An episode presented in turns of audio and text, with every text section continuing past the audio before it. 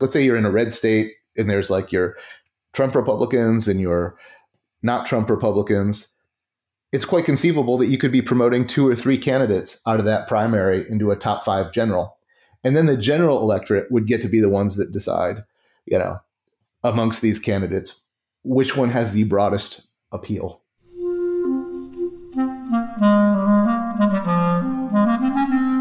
Hello, this is the Great Battlefield Podcast.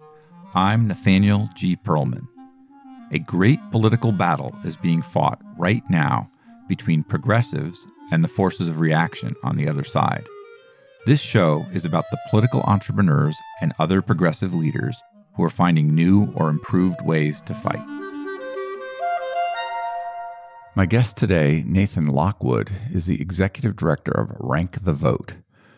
Nathan's one of the advocates prescribing changes to our electoral system as an antidote to the toxic polarization, negativity, and gridlock that have been characterizing our politics.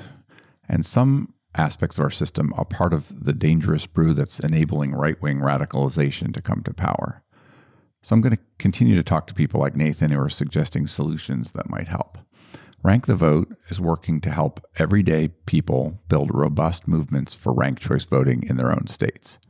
I asked Nathan about how he came to this work and what he's up to at Rank the Vote. You should listen. So, first, my sponsor, then, my interview with Nathan at Rank the Vote.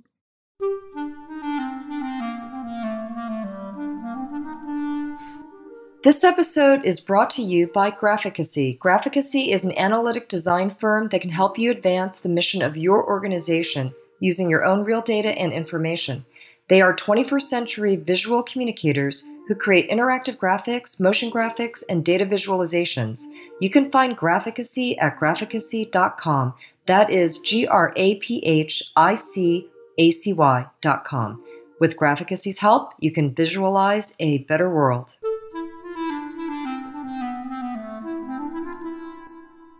Hi, Nathan. Would you mind introducing yourself and giving me a quick biography? Yeah, my name's Nathan Lockwood. I'm executive director of Rank the Vote, a national nonpartisan nonprofit organization working to grow support for ranked choice voting. I have been working at Rank the Vote as uh, executive director since June of 2021. I co founded the organization with colleagues from Massachusetts, where I live, back at the end of 2019. I've been working on ranked choice voting for about five years when I got involved in the movement in Massachusetts, which grew to become the largest statewide movement in the US. And prior to that, I worked in the technology uh, industry for about 25 years. I noticed you went to Yale and got a major in philosophy, which is always a good basis for a career in the tech industry. How did that all fit together? Why'd you pick that major and why'd you switch into uh, the tech world way back when? Yeah, that's a really uh, good question. Thanks for asking about my philosophy degree, Nathaniel. that stuff was too hard for me to take, so I uh, I took computer science instead. But well, good for you. I probably I sometimes kick myself for not going to computer science. I really uh, came into Yale uh, a little vocationally challenged in terms of my thought processes and just really with a lot of curiosity about what makes the world tick. I wouldn't say it was a challenging major. Yale had a, a nice program called philosophy with tracks. So I took philosophy with track and psychology. So I was able to to get a major f- from Yale, a Bachelor of Arts with really, I think I ended up with only six courses from the philosophy department. I feel really good about what I learned and how I was able to grow my mind during that time. But uh, but I, I wouldn't uh, do too much bragging about the difficulty of the. Uh, I was just thinking of like how hard it is to read Kant or something like that. Oh, that is true. That, is, that there are some incredibly uh, Heidegger uh, stands out in my mind as being yeah. a real trip to yeah. try to wrap your head around. So, what was the pivot into the 25 years in, in tech? I had uh, been kind of a computer enthusiast in high school and junior high school, maybe even in elementary school. Thanks, you know, I credit my dad for, you know, bringing a Apple PC into the household. So I was able to get comfortable with that. And um, coming out of college with that philosophy degree, I, I, was involved in political activism for for a couple years, working just kind of odd temp jobs. Um, economy wasn't great in 93 and then i met my wife and uh, actually before i met my wife i thought i should do something a little more interesting job wise i was getting a little bored with temp work and uh, thought i would take some coursework to solidify my computer skills went to harvard extension school and got 12 credits. And the economy the tech economy back then like if you knew how to type and were familiar with the name of one of the computer languages it seemed like you could get a job uh, as a programmer. And so that i was very fortunate to to launch my programming career just as i met my wife and we were preparing to have our first child. It worked out very well that way. I, i've noticed that people who get into the tech industry or into business, when they think about politics, they start to think about things systemically. You know, what might underlay the systems that are not working as well as they would like. Do you think that's true in your case? Yeah, I do think that, that uh, you see that a lot with people in tech who get involved in politics. In Massachusetts, a lot of the first movers when we were building the movement for ranked choice voting there, which uh, were uh, tech folks who really saw it as a system design approach to remedying some of the problems with American politics. How did you first hear about ranked choice voting and what struck you originally about it that led to such a strong interest? My uh, children went to college, and I was looking to get more involved in politics again. I'd been involved in kind of human rights stuff very actively at the end of high school and in college, civil and political stuff after college uh, I was looking to get back involved in things, and my perspective had kind of shaped over the years just through different interactions with people serving in town government. And there was a group called the Centrist Project that was forming nationally. They're now called Unite America. They're a very important force in the reform world now. They were founded by a Dartmouth professor named Charlie Wheelan, and he wrote a book called The Centrist Manifesto, which I read and enjoyed, learned a lot from. I wouldn't necessarily call my personal views centrist by any means, but what appealed to me about the project that he had was he was trying to address what myself, even as someone kind of personally a little bit left of center in some other politics and open to, to other solutions in other ways. What I found appealing was he was talking about making changes to help get people talking across the aisles, get the Republicans and the Democrats working together to you know implement solutions, uh, compromise solutions. And uh, in his book, I think that's the first time I heard of ranked choice voting. In the Centrist Manifesto, there's a little chapter in the back that talks about that as one of the solutions. I had uh, Charlie Wheelan as a guest on the show back in 2017. He has a series of interesting books uh, that are kind of popular treatises and statistics and economics. And uh, he happened to marry a a junior high school friend of mine so uh, I was kind of interested to talk to him. I don't think that I'm like fully persuaded of his sort of centrist views uh, as he puts them, but um, I do think that that the ranked choice voting is something that really ought to be looked at. And I've had a couple people on, including you, to talk about that. And he's a really smart guy. So that's interesting that that that came to you that way. So how did you follow up on on that after you read that? So I read read the book and I got involved, you know, in a very pretty light way, more educating myself way about the work the Centrist Project was undertaking, which at the time their strategy was something I think they called it the fulcrum strategy or something like that. Their goal was to elect some kind of moderate, possibly independent candidates to the Senate in particular, where they felt that even just as few as five senators could sort of form majorities between the two parties and help kind of break the logjam to be a bridge and get them kind of working productively on compromise legislation to solve pressing problems. It's interesting because we have that logjam right now, and they do the opposite, but uh, they stop yeah. things from going forward. But uh, well, that's right. Yeah, no, I understand where you're, definitely where you're coming from there. I, I, it's kind of a funny question. Is, is the is the problem that there are uh, you know too many uh, you know Manchins and Sinemas are not enough. If there were some, if if there were a few of those in the Republican Party, and they were willing to pass things as well as block things, you know, would we get anywhere? So it's an interesting question. Yeah, I, one of the things about that solution is that sort of presupposes that either the two parties want to pass legislation actually as opposed to posture about legislation. I think I think both parties do want to pass legislation usually, and I think sometimes the people in the middle know less than the people in the bulk of the parties, and sometimes they don't. Politics is complicated, um, and we are in such a polarized time. So tell me a little more about your path forward to become really involved in organizing around ranked choice voting. So I read it from the Centrist Project, and so I was thinking about these things. They had this strategy of electing these candidates, which I started to wrap my head around. It became pretty apparent early on that this was going to be a little problematic as I start to, for the first time in my life, really seriously think about electoral politics.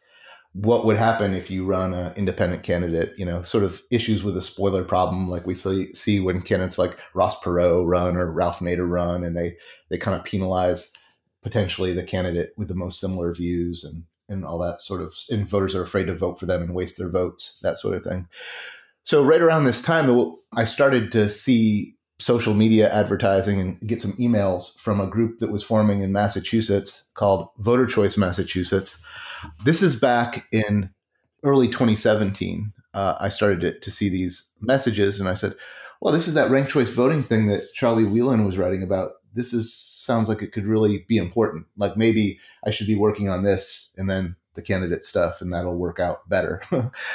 uh, so that's how I got involved. Was starting to see the information from them. What did you see as the problems in the system that you were hoping to remedy? The main problem was really our.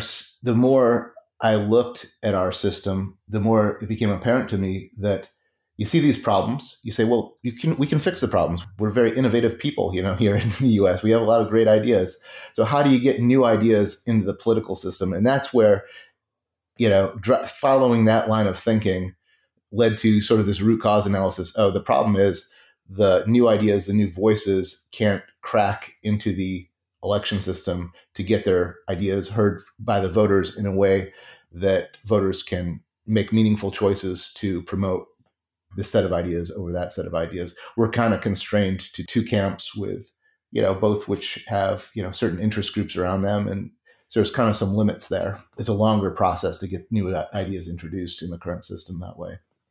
So explain how ranked choice voting might solve that. Yeah, so it's at a very basic level. So, I mean, to, to understand our current system where, you know, we which what we're used to doing is you go into the ballot box to vote for a candidate for office. There could be two candidates running or 10 candidates running. You get to pick one of them.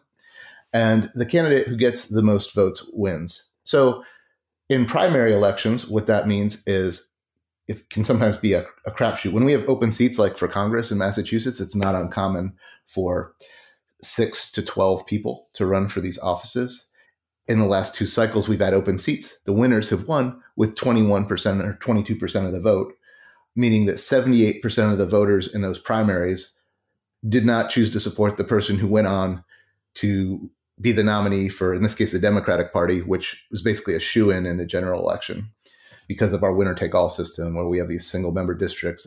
One thing you have to understand, and I'm sure you do, you and your listeners do, is like 80 to 85% of the districts in the US for Congress are you can predict with 99% accuracy which party is going to win them because of the, the district composition. So that's the the primaries. And then the generals, I think, you know, the classic example is G.W. Bush and Al Gore with Ralph Nader running. Now, everybody on the left side is like, Ralph, don't run. People do not vote for Ralph. This is not going to end well. and uh, and so, as it turned out, they were right. Nader gets a small fraction of the vote, and, and it all comes down to Florida. And election decided by 500 votes there. Nader gets 100,000 votes. Exit polls show clearly. Uh, had Nader not run, instead of G.W. Bush winning by 500 votes, Nader probably wins by something like 20,000 votes and a majority Gore. of the electorate. Gore, sorry, apologize. Yeah, of course, not Nader. Um, and so um, so what this shows is how our system that works okay when two people run immediately starts to break down as you start to get a third, a fourth, a fifth choice.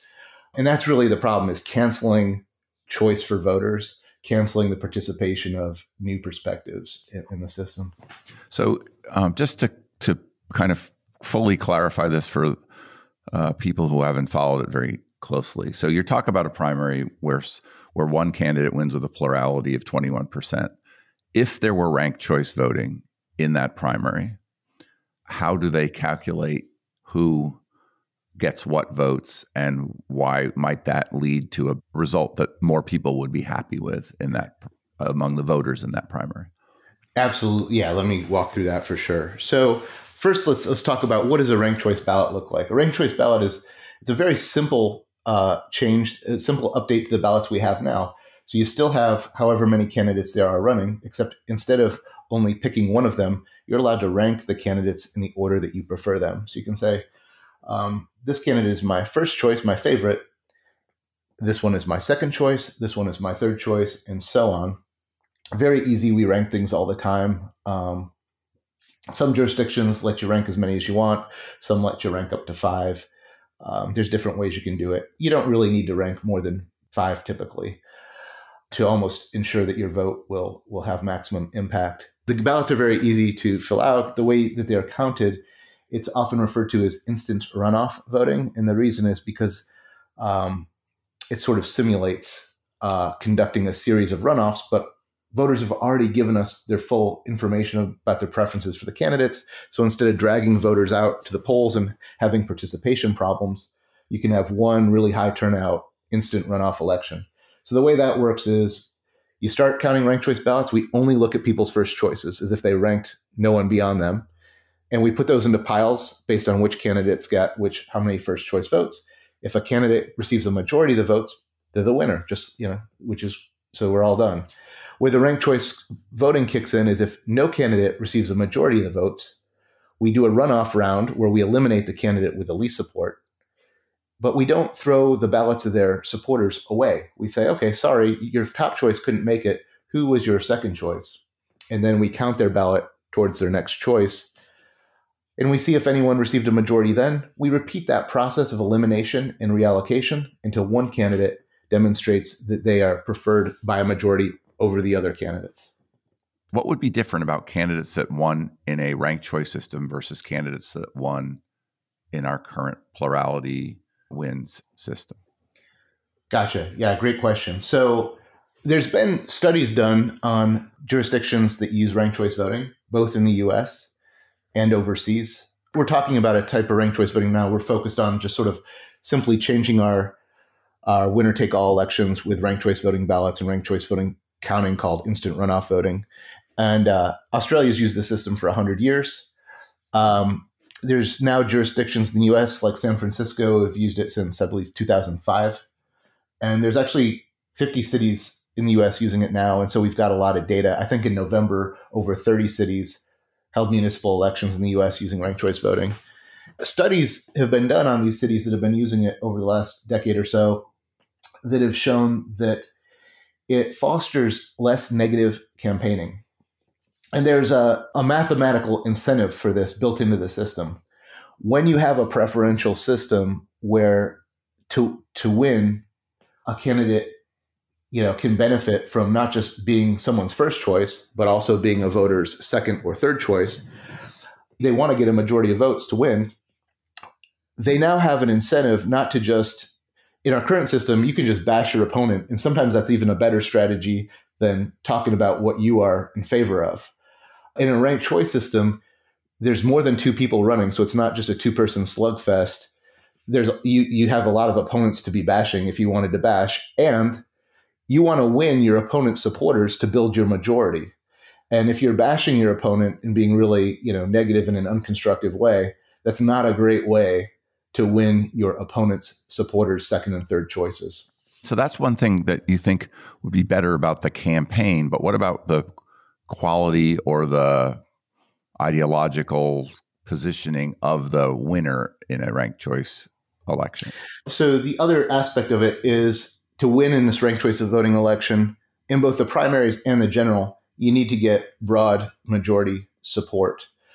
Uh, so you, you, can no longer win, especially in the primaries. There are, you know, I think more than half of people elected to Congress right now won their first primary without majority support. So that avenue with ranked choice kind of goes away because you need to put together at least a majority of your party or majority of the voters in your primary. And then in the, the general election, it's not just going to be a, a right party and a left party, so to speak. There could be people in between them running. There could be people on the outside running. Getting rid of the spoiler problem does, I think, kind of um, reinforce kind of the median voter theorem. So wherever the electorate's at, if whether the electorate's on the right or the left, there is going to be more true mathematical incentive for the candidate to be positioned in the place that allows them to get the broadest majority of, of the voters wherever they happen to be at.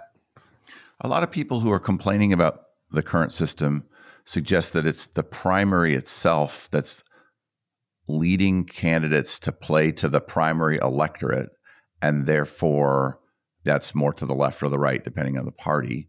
But if you still run a primary, then you're still having a primary electorate and you're still having candidates, regardless of whether they're getting a ranked choice majority or a regular plurality, they're still playing to that slice of the electorate, the primary electorate. Other people have proposed, right, that you do a primary that doesn't have party, what are your thoughts about sort of those top five or top four or like the jungle primary type thing that they have in California? Do you think that should be part of the reform or how do you think about that? There's a number of really innovative and positive ways we can address what you're pointing out, which is a fundamental problem. And let's just elaborate on that problem a little bit further. Let's talk about Congress. We've got a problem of um, most congressional districts being quote safe for one party or the other, which means that you know if we know that the Democrats are going to win this district or we know the Republicans are going to win that district, essentially the primary for that election becomes the de facto general election. So that's kind of one really important thing to understand in terms of the, the except that it excludes the minority party from it from which is a huge problem. Exactly, huge problem. So, right, exactly. So it excludes the minority party. The other piece of this is that participation in these primaries is much smaller. So that if you can build a, a strong, coherent faction, you can wield a tremendous amount of influence in that primary election. And as you were saying, really kind of strike fear into the heart of whatever candidates, whether they're incumbent or not incumbent, want to run for that office. They have to be very pliant for these coherent factions unless they are able to to build their own, which again is tough in a low participation election. And so then you layer onto it the the plurality problem of, of that of that, which adds just another dimension uh, to to the problem of being able to win that primary with less. So there's kind of different schools of thought about what the best way to fix it is. I think the problem is so bad that it ranked about our perspective is there's a number of of ways that would be tremendous improvements, including uh, some some advocates like Katherine Gehl and, and, many others now have advocated having an open primary system where you uh, you just have all the candidates that want to be nominated from all the different parties or independents. They run in a single primary that all primary voters vote in, regardless of party registration or lack thereof. And then you promote, let's say, four or five candidates to the general election. And now that much larger general, it's like, you know, three to six times larger, depending on the election cycle, the general election voters use ranked choice voting to rank you know, four or five candidates.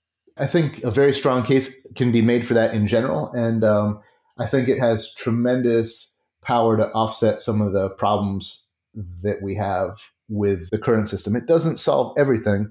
There are other advocates for ranked choice voting that would prefer a system that um, doesn't weaken parties as much. Many countries don't have public primaries at all. Their parties choose their nominees, basically. Um, so from a political scientist's perspective, there are significant reasons why you might want parties to be able to have more cohesion and have more control over their platform and their nominees and that sort of thing. The countries that have these strong parties also typically have much more robust multi-party competition in their general election. So that's that's the needle the thread is how do you transition if you wanted that, how do you transition to a system where you have strong multi-party competition because I think many are rightfully fearful of strengthening parties while only having two parties to, to choose from, if that makes sense. So this this top five or top four system has an interesting thing is is you're waiting for you know new parties to form and strengthen themselves and build you know, their bases up and and whatnot. It allows for if you had a party that has kind of two wings in it that are very popular. Like let's say you're in a red state and there's like your Trump Republicans and your not Trump Republicans it's quite conceivable that you could be promoting two or three candidates out of that primary into a top five general. And then the general electorate would get to be the ones that decide, you know, amongst these candidates, which one has the broadest appeal. So tell me about the the forming of your group, Rank the Vote. Who did you do that with, and why did you decide to make a, uh, I guess it's a nonprofit to go forward and do this? Yeah, absolutely. So back to the Massachusetts story we mentioned. So the Massachusetts, eh, you know, going back to 2016 in Massachusetts, almost nobody was talking about ranked choice voting. Um, there was a handful of strong advocates, let's say five. they might have a you know little email list between them of about 200 supporters. So Maine, the state of Maine, has this incredible ballot measure campaign where they become the first U.S. state to pass ranked choice voting for all state and federal elections. And those advocates are like, it's you know, best day of their life. Uh, they're like, wow, Maine just showed that any this can be done state by state, like marriage equality, like cannabis legalization. We have a strategy here that we can actually do. So let's do this in Massachusetts. So they, their goal was to apply standard grassroots organizing practices to grow support for ranked choice voting in Massachusetts, and then run a ballot measure here they had a kickoff meeting right after that contentious 2016 election with all the issues with the primaries and the general election, you know, the Bernie Hillary thing and then the Trump Hillary thing. A lot of discontent and people looking for change. And ranked choice voting had a lot of positive resonance in that environment, as it still does. And they were able to grow from five advocates to 7,000 volunteers and 200 supporters to 50,000 supporters over just two to three years. And that allowed us to attract the funding to run the Yes on Two ballot measure, which narrowly failed, unfortunately. 45 to 55%. Uh, it was probably a little premature. Our strength was our field and volunteer operation, and we had to run it during the pandemic. So it was it's clear from the voting patterns that the measure did very well amongst uh, Massachusetts Democrats. Uh, 60 to 65% supported it. It did very well around Greater Boston and in large cities in Massachusetts generally. It did great around Northampton and Amherst the places where the education movement before the ballot measure was weakest north shore south of boston central massachusetts that's that's where we uh, we lost heavily and um, you know weren't able to get that five points we needed to to pull it off. Who opposed it? Um, very small number of opponents who were heavily outspent. The major opponents were kind of uh, some you know, kind of right leaning conservative groups uh, that also oppose things like dark money reform and other things. They also opposed this, you know, kind of election reform as well. Um, unfortunately, our governor Charlie Baker, who was quite popular in in Massachusetts, also came out against it kind of at the last minute. Very unclear as to why. His ostensible reason was he he says, uh, "Look, we're in a pandemic. People are freaked out about voting. This is just going to make it more complicated." That right there could have accounted for the five points right there because he is a very trusted influencer amongst many in Massachusetts and especially in the areas that we lost. The places we lost overlay very strongly with his strongest support. So you had this institution that was working to pass something in Massachusetts, but it seems like you've kind of grown your aspirations to look more around the country. How did that change? Yeah. So um, as the campaign was professionalizing in Massachusetts, you know, we hired professional political campaigners to run the ballot measure. Um, some of the longtime volunteer leaders, like myself and some others, we were excited about the possibility of taking what worked really well in Massachusetts, growing from no one having ever heard about it to a movement with you know 7,000 volunteers and tens of thousands of supporters. We went from no politicians endorsing this to two thirds of our congressional delegation, six out of nine people uh, endorsing it, including you know household names like Ayanna Presley, Kathy Clark, uh, Senator Warren, Senator Markey, uh, former Governor Weld, former Governor Patrick. Senator Kerry, who was also former Secretary of State and is now in the Biden administration, Samantha Power. All these folks were publicly endorsing ranked choice voting, allowing us to achieve our one of our major goals, which was to take this ranked choice voting idea that what is that, and take it out of the nerd stream and into the mainstream. And so we thought to ourselves, if we can replicate this across the US, if we can share our techniques with other ranked choice advocates in other states, we could really build a movement in the US. And so that was our goal. And uh, that's what we've started to do. Since we formed, we've co founded over 20 state groups, volunteer led grassroots organizations. They're growing support for ranked choice voting in their state and really inspiring us. And we now work with a, a, network of 28 state groups. And there are other state groups that are doing great work on ranked choice voting as well that you know are not a direct part of our support network. So altogether now, there's probably really active movements for ranked choice voting in about 44, 45 out of 50 states. Do you sense a difference between states that are receptive to passing ranked choice voting in states that are less receptive? And does that break down on the red blue divide at all? So I think what I would say about that is I, we're really early in this process. You know, I think the early rap was ranked choice voting. That's going to be a progressive thing. Look at the look at the early movers, the cities that adopted it first: San Francisco, uh, Minneapolis, Cambridge, Massachusetts, using it since 1940. Well, it's not coming out of Idaho and Mississippi. Well, it's not. But you know, uh, can you name the state that is leading the country, like blowing away all the other states as far Alaska? as implementations? Well, Alaska did become the second state to adopt it statewide, which was a big deal and is worth noting in what you're saying. Utah is now the leader in municipal adoptions. They're up to like 23 and going. The reason for that is they've had a strong interest in ranked choice voting in the Republican Party there for a long time. And they passed a bipartisan local option bill that made it easier for cities and towns to adopt. Utah is a leader, and many uh, Republicans in other states are looking to the successes there. Most recently, Virginia, the GOP there um, I'm sure your listeners have been thinking about the Virginia GOP a little bit over the last year. They were looking at how to kind of rebuild their presence in the state after the blue wave. They were going to nominate their candidates for statewide office in 2020. And there was going to be crowded fields, like we talked about in these primaries. And some of the participants in these crowded fields were some pretty scary characters. There was a woman who had uh, endorsed the insurrection on the Capitol, for example. And with a strong base of support, one could envision her winning the primary for governor with 25 to 30 percent.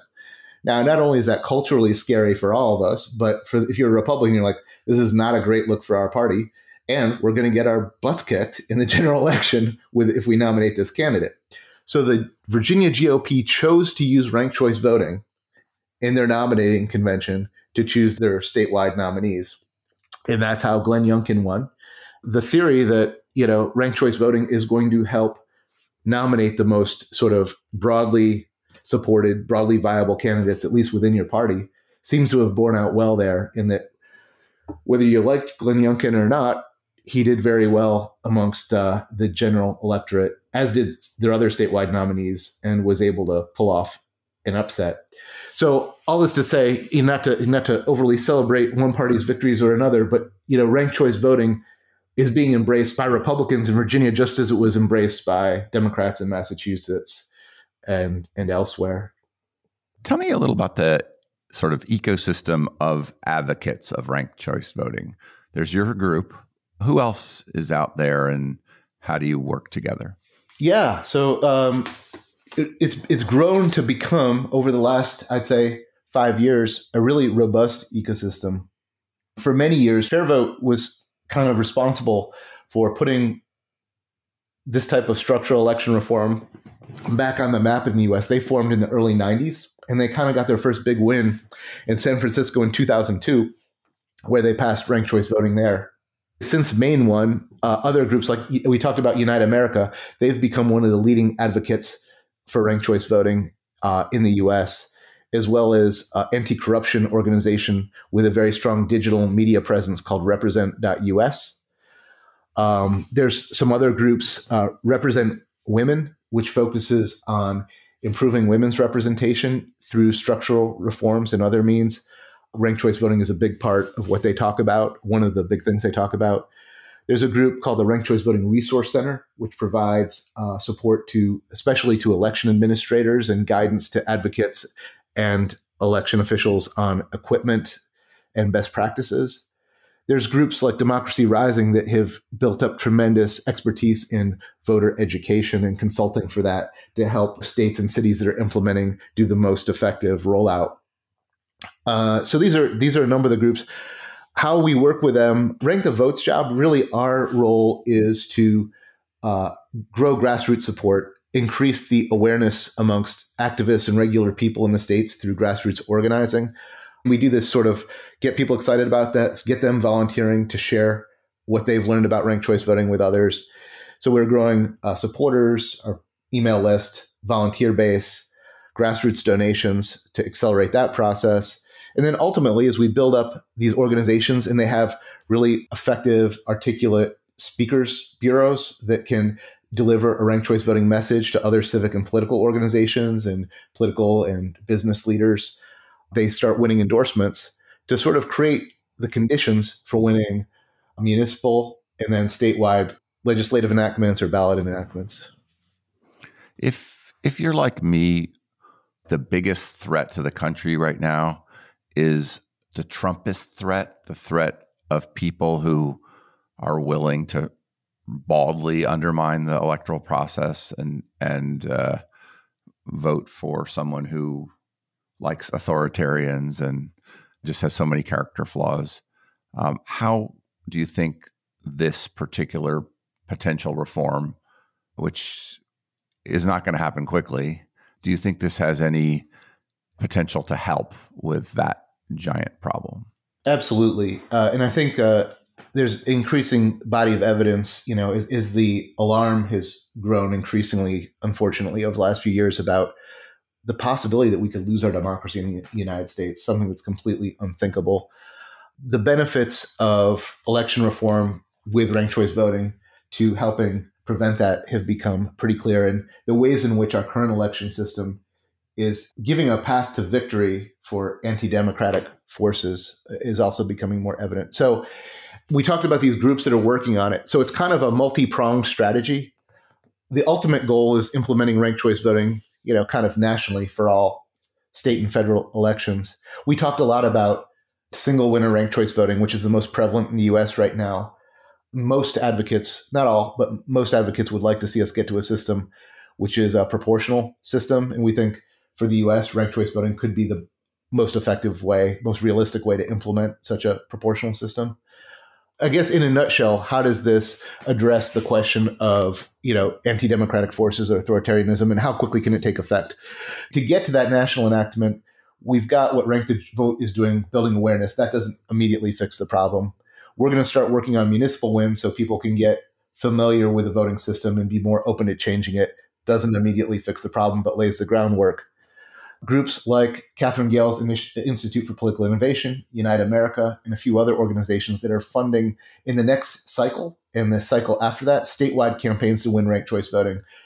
So there's going to be a ranked choice voting statewide campaign in Missouri, which will affect how state and federal officials are elected.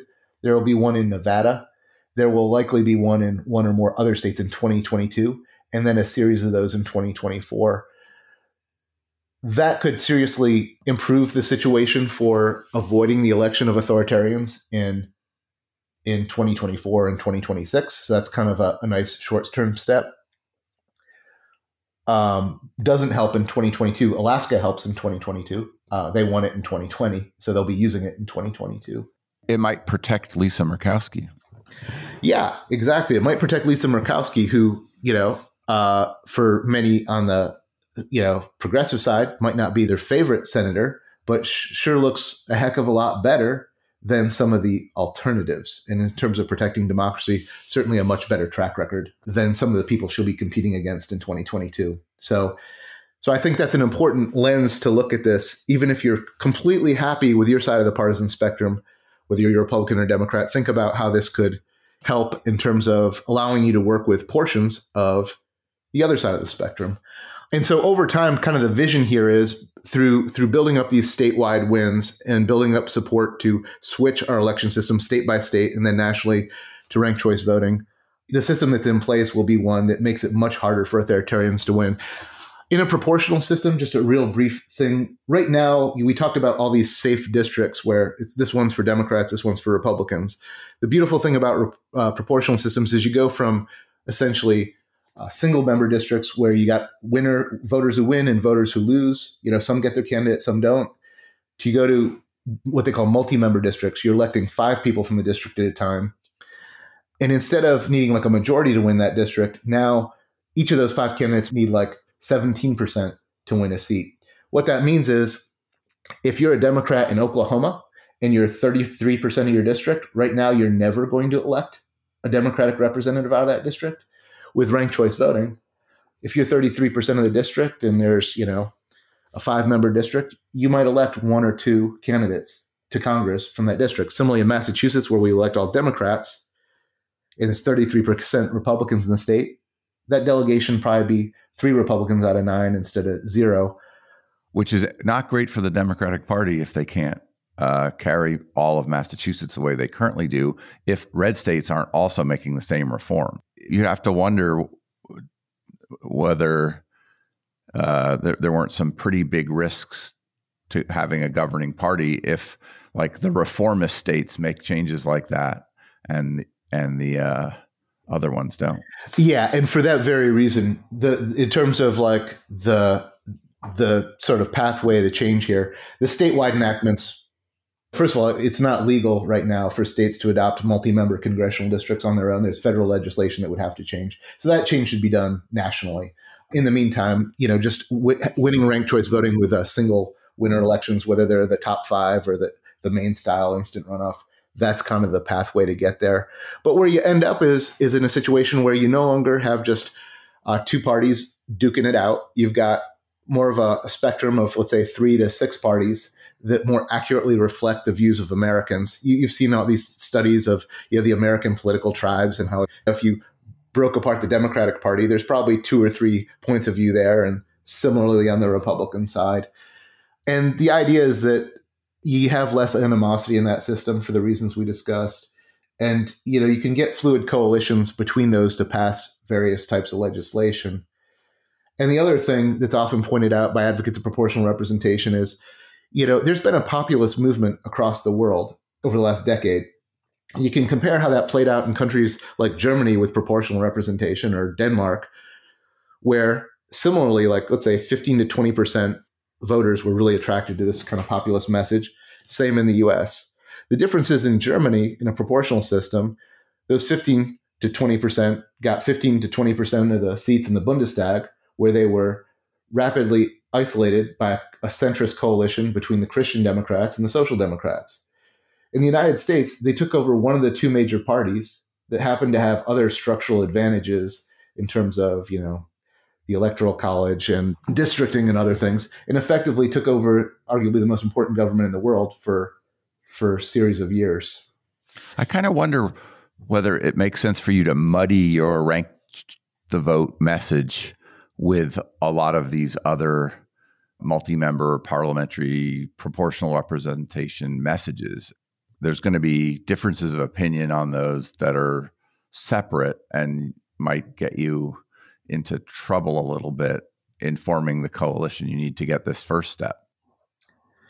I, I, think you're absolutely right about that. And that's why in Massachusetts, we really focused on Maine style instant runoff voting, which had been proven to be implementable in, in Maine. I think it's worth talking about, you know, potential visions for the future and potential ways to solve problems. But practically speaking, you know, as we build our way up to that, it's really a conversation that uh, includes things like you talked about the, the top five the Maine style ranked choice voting, winning at a municipal level, just so people can get comfortable with the mechanics of changing voting, which has been the same for two centuries.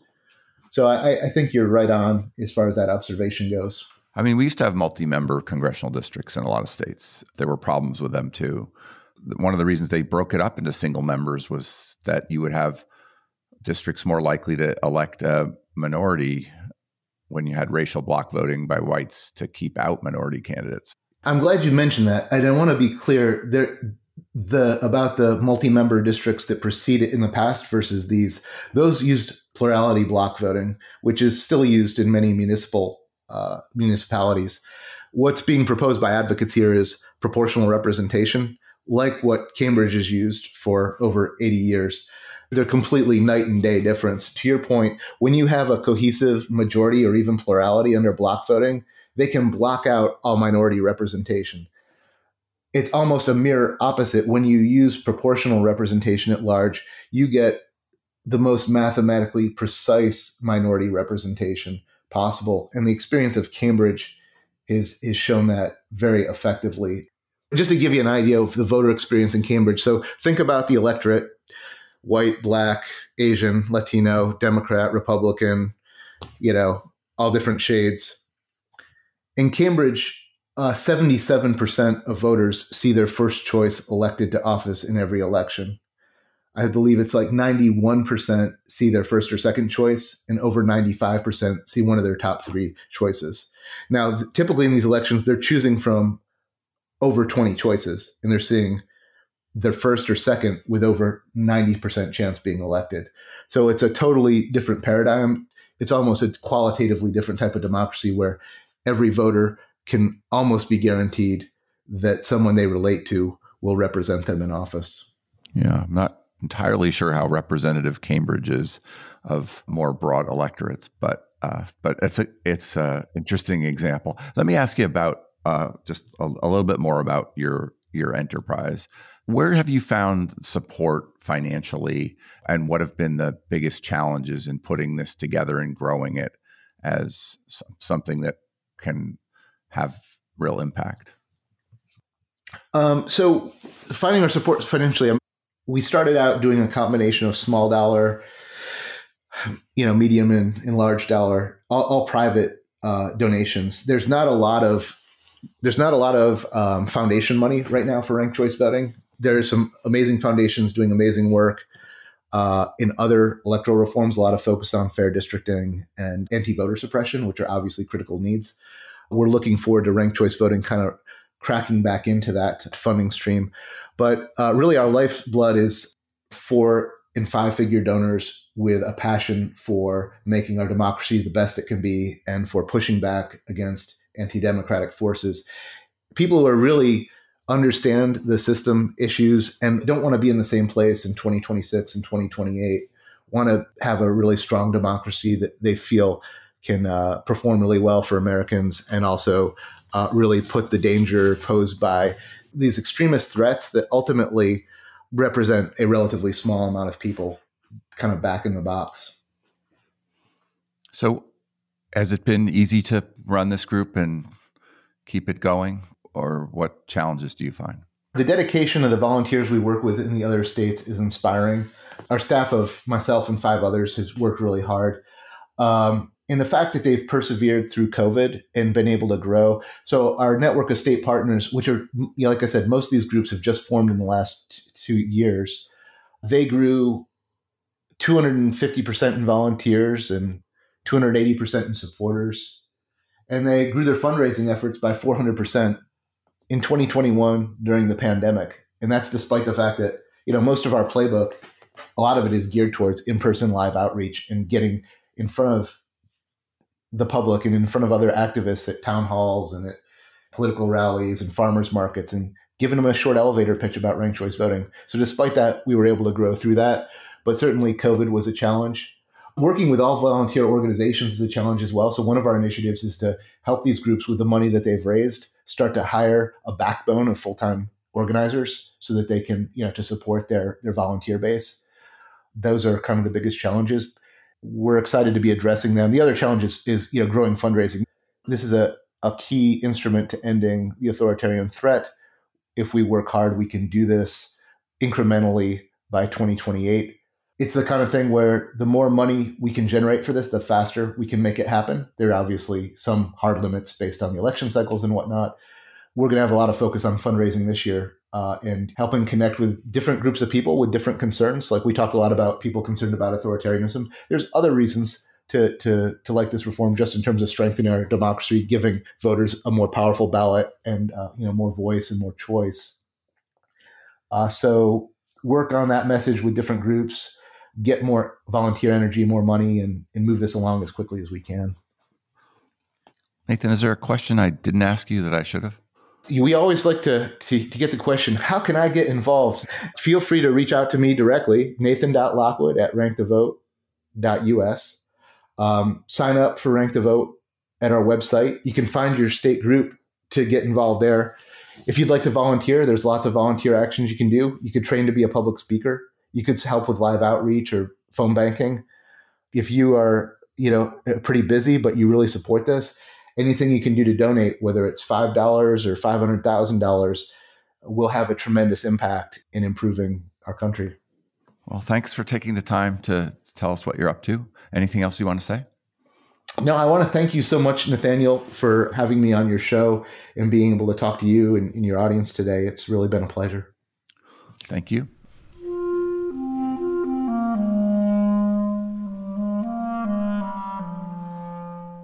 That was Nathan at Rank the Vote. He's at rankthevote.us. This is Nathaniel G. Pearlman with the Great Battlefield Podcast. You can find us at greatbattlefield.com or by searching for Great Battlefield in places where podcasts are found.